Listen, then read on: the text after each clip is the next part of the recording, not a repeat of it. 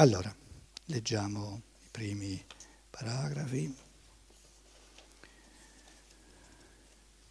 Questa volta mi sono, visto che il capitolo è lungo, mi sono ripromesso di fare una cosa che non mi è mai riuscito di fare, e cioè di leggere un po' di paragrafi senza commentare. Vediamo se riesco a, a dominarmi. Primo paragrafo. Alla questione dello scopo o destinazione della vita fa riscontro un'altra questione, quella del suo valore. Suppongo che tutti avete il libro in mano e state seguendo riga per riga, parola per parola. Dico bene?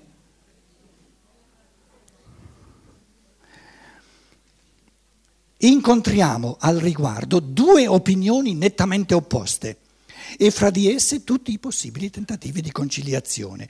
Un'opinione dice, sono gli ottimisti, il mondo è il migliore di cui si possa concepire l'esistenza e il vivere ed agire in esso è un bene di valore inestimabile.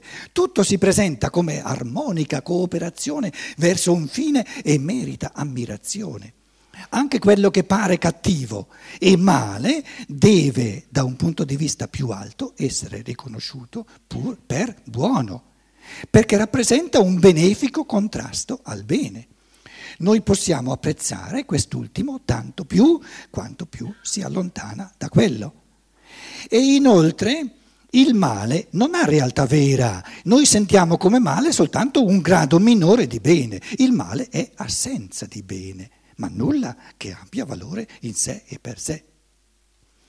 L'altra opinione è quella che reputa che la vita sia piena di dolore e di miseria, che il dispiacere superi dovunque il piacere, il dolore la gioia. L'esistenza è un peso e la non esistenza sarebbe sotto ogni riguardo da preferirsi all'esistenza. Che bello che mi posso rinfrescare un po' di italiano, sono talmente abituato a leggerlo in tedesco. Principali rappresentanti della prima opinione, dell'ottimismo, dobbiamo considerare Shaftesbury, pensatore inglese, e Leibniz. Leibniz era uno che ancora scriveva più in latino che non poi anche un po' in francese, inizialmente in tedesco. Della seconda, del pessimismo, Schopenhauer Arthur Schopenhauer e Eduard von Hartmann.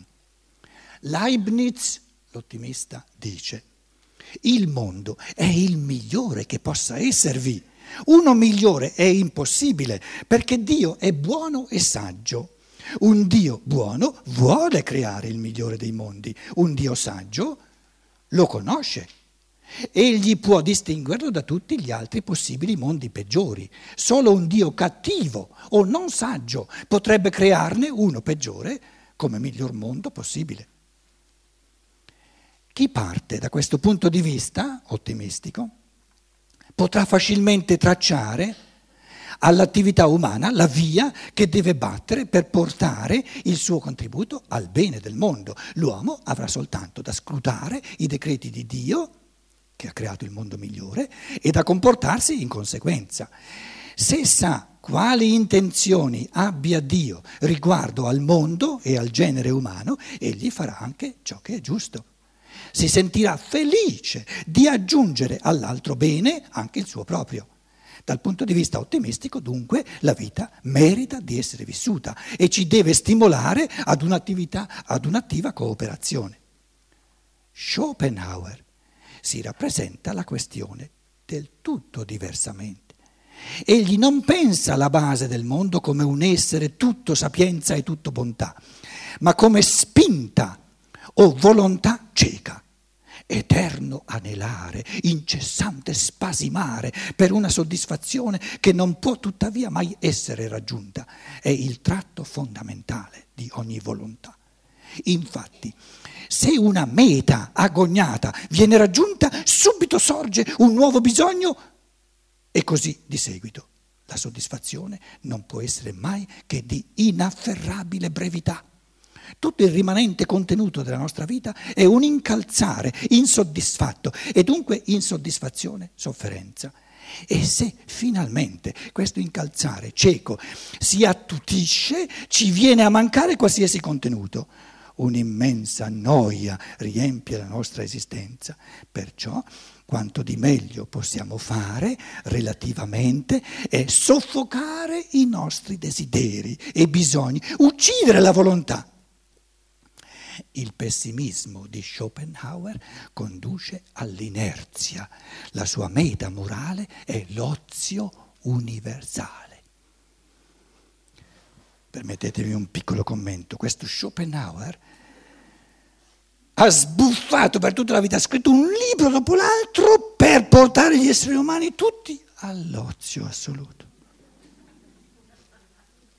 Ma perché non ha oziato lui, santa pace? Avremmo una biblioteca in meno. Settimo paragrafo, il, mo, il modo sostanzialmente diverso, no scusate, in modo, in un modo sostanzialmente diverso, Hartmann Edward von Hartmann, cerca di porre le basi del pessimismo e di servirsi di esso per l'etica. Hartmann, seguendo una tendenza prediletta del nostro tempo, cerca di poggiare la sua concezione del mondo sull'esperienza. Dice dobbiamo, dobbiamo eh, essere oggettivi, eh, procedere fenomenologicamente, empiricamente dall'osservazione empirica della vita egli vuol trarre la conclusione se nel mondo prevalga il piacere o il dispiacere. Allora, lo scrivo sulla lavagna, la domanda fondamentale di, di, di Hartmann è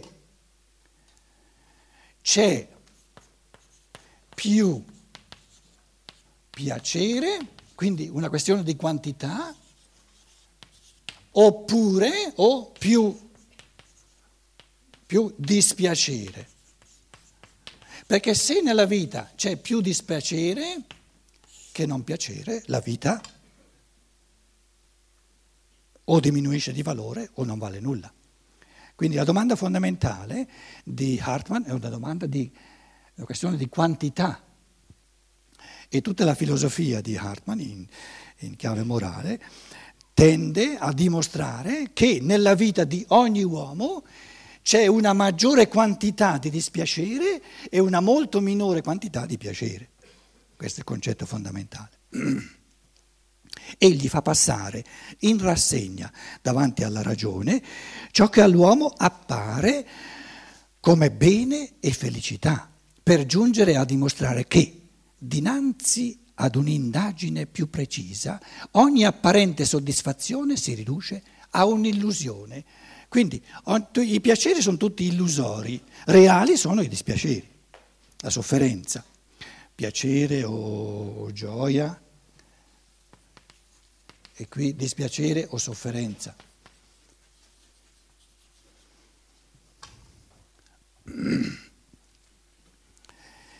È illusione credere di avere sorgenti di felicità e di soddisfazione nella salute, nella gioventù, nella libertà, nell'agiatezza, nell'amore, godimento sessuale, nella compassione, nell'amicizia e nella vita familiare, nel sentimento dell'onore, nella fama, nella gloria, nel potere, nell'edificazione religiosa, nell'opera scientifica o artistica, nella speranza di un'altra vita, nella partecipazione al progresso della civiltà.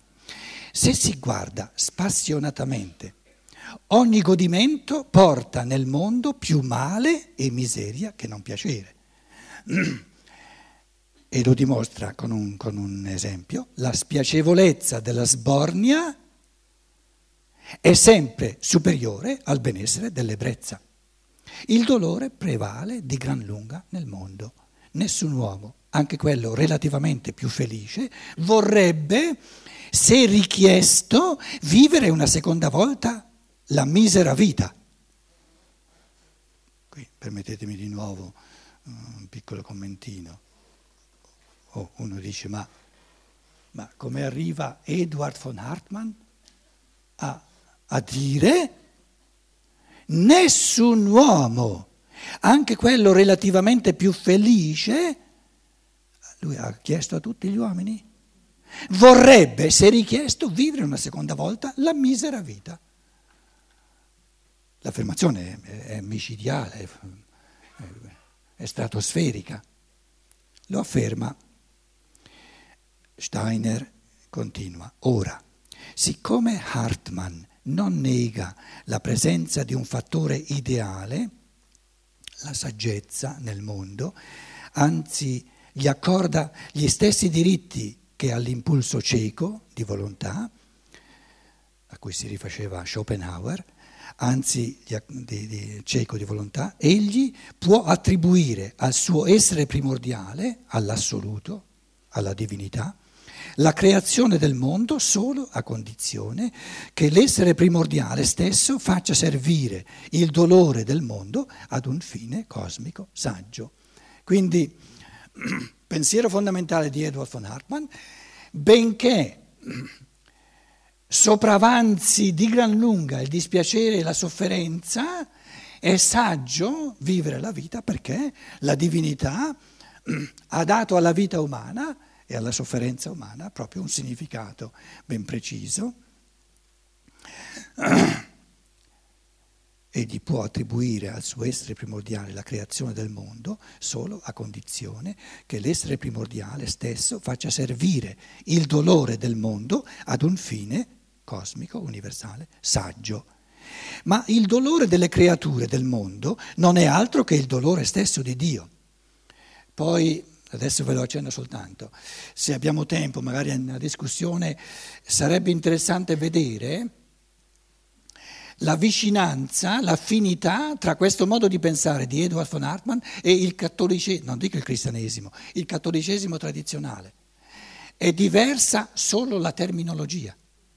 I contenuti, a, parere mio, e la barca del, del cattolicesimo la conosco bene, i contenuti sono tali e quali. Quindi non crediate che eh, questo, questo Hartmann tiri fuori una matrice culturale nella cultura italiana estranea. No, no, no, no, basta tradurre il suo linguaggio filosofico, tra l'altro buddistico, in un linguaggio cattolico, non dico cristiano ma cattolico, è la stessa cosa, è la stessissima cosa. Ma il dolore delle creature del mondo non è altro che il dolore stesso di Dio, perché la vita del mondo, come un tutto, si identifica con la vita di Dio. Un essere tutto saggezza, però, può vedere la sua meta solamente nella liberazione dalla sofferenza. Vedi il Buddha. E poiché ogni esistenza è sofferenza, nella liberazione dall'esistenza. Quindi lo scopo della creazione, dice Hartmann, lo scopo della creazione del mondo è di trasformare l'esistenza nell'assai preferibile non esistenza. Il processo del mondo è una lotta continua contro il dolore divino. Lotta che alla fine termina con l'annientamento di ogni esistenza. La vita morale dell'uomo consisterà dunque nel partecipare all'annientamento dell'esistenza. Dio ha creato il mondo. Tutte queste cose eh, Hartmann le dice eh, in un tomo che ha 870 pagine tra, tra, tra i vari, ha scritto una, tutta una biblioteca. Il, ehm, se volete un, un risvolto psicologico del pessimismo di von Hartmann, era un, uno, un offizier, um, un, un, ufficiale militare nella Prussia, uh, si è... Um, si è, mm, avuto, si è, preso una ferita al ginocchio e quindi per tutta la vita eh, non poteva camminare, stava quasi tutta la giornata seduto con la gamba un po' alzata e ha scritto una biblioteca, un libro dopo l'altro. Quindi questo, questa sofferenza fisica ha di sicuro contribuito alla sua filosofia che mette al centro della vita la sofferenza. Dio ha creato il mondo allo scopo di liberarsi per mezzo di esso dal suo dolore infinito. Il mondo è, citazione, in certo qual modo da considerarsi come un'eruzione cutanea dell'assoluto. per virtù della quale la forza risanatrice incosciente di quest'ultimo si libera da una malattia interna. Continua a citare, o anche come un vescicante doloroso che l'essere ognuno applica a se stesso per tirar fuori un dolore interno e poi eliminarlo. Gli uomini sono membra del mondo, in essi soffre Dio. Egli li ha creati per frantumare, frammentare il suo dolore infinito. Il dolore che soffre ognuno di noi è soltanto una goccia nel mare sterminato del dolore divino. Hartmann, Fenomenologia della coscienza morale, Phänomenologie des ethischen Bewusstseins, pagina 866 e seguenti, ve l'avevo detto. Quindi immaginate voi quello che ha detto tutto prima. Eh, Tutte robe che, cose che Steiner ha studiato da giovane, ma molto, una cosa molto bella. L'uomo, paragrafo 8, l'uomo deve compenetrarsi della convinzione che la caccia alla soddisfazione individuale, l'egoismo, è follia e che egli deve lasciarsi guidare unicamente dal compito di cooperare con disinteressata dedizione al processo cosmico della liberazione di Dio. All'opposto di quello di Schopenhauer, il pessimismo di Hartmann ci porta ad un'attività piena di abnegazione per un compito elevato. Paragrafo 9. Ma dov'è in tutto ciò il fondamento sull'esperienza?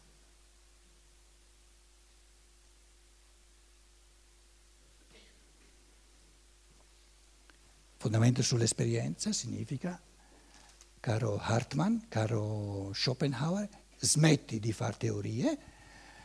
La prima parte della filosofia della libertà dice la realtà la cogliamo per percezione e concetto, percepire e pensare. Voi avete pensato, pensato, pensato, ma dov'è la percezione?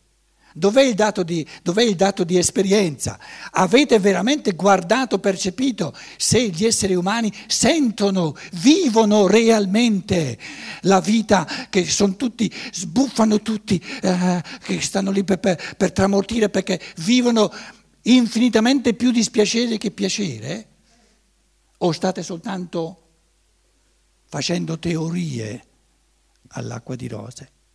Quindi questo, nuovo, questo nono paragrafo c'è una, una, una, prima svolta dove Steiner ci dice no, no, no, momento, momento, non facciamo teorie sull'umano, guardiamo l'uomo, osserviamo, percepiamolo, dobbiamo appurare se l'essere umano, addirittura generalizzando, no? se la stragrande maggioranza degli esseri umani vivono un'enormità maggiore, quantità maggiore di dispiacere che non di piacere. Se questo fosse, detto fra noi, se questo fosse, quale sarebbe la conseguenza? Che i suicidi dovrebbero essere di gran lunga maggiori che non quelli che continuano a vivere.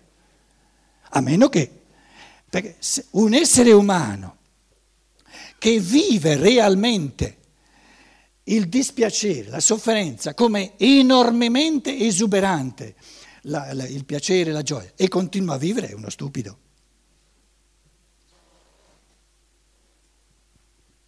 Quindi a questo punto Steiner ci riporta e la, diciamo, la pedagogia di questo capitolo è, è sovrana proprio perché continuamente ci porta via dalle, dalle teorie e, e, le teorie più, più micidiali quali sono?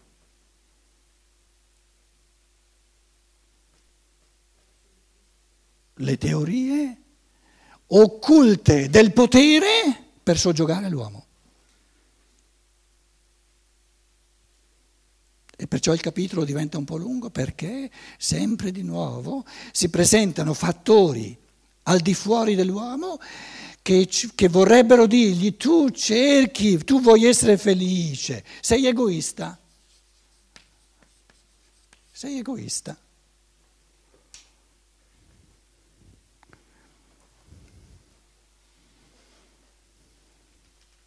e perciò non vali nulla.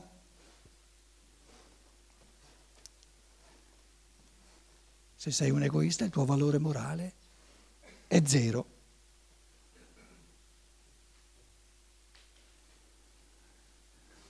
Allora,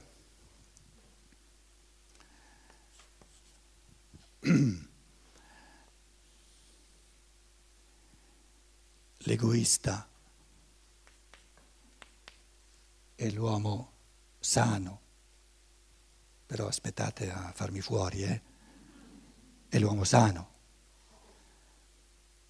Adesso i poteri costituiti eh, sono disarmati di fronte all'egoista, perché li manda, li manda a ramengo.